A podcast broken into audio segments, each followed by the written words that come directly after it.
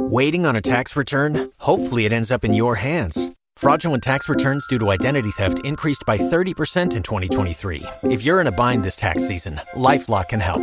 Our US based restoration specialists are experts dedicated to helping solve your identity theft issues. And all Lifelock plans are backed by the Million Dollar Protection Package. So we'll reimburse you up to the limits of your plan if you lose money due to identity theft. Help protect your information this tax season with LifeLock. Save up to 25% your first year at LifeLock.com slash aware.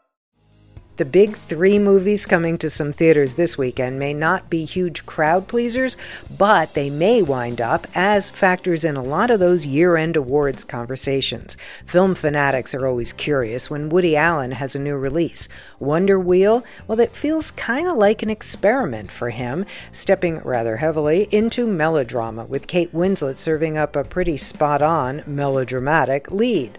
The Shape of Water is a beautiful fairy tale from the masterful Guillermo del Toro. Sally Hawkins is just wonderful as a mute who finds love against the odds, and I do mean odd. And then there's The Disaster Artist, James Franco's heartbreaking comedy about the making of a real film. It was a disaster, and it skewed road to success. However, the disaster artist itself takes the direct route, and boy, it's terrific. From themovieminute.com, I'm Joanna Langfield.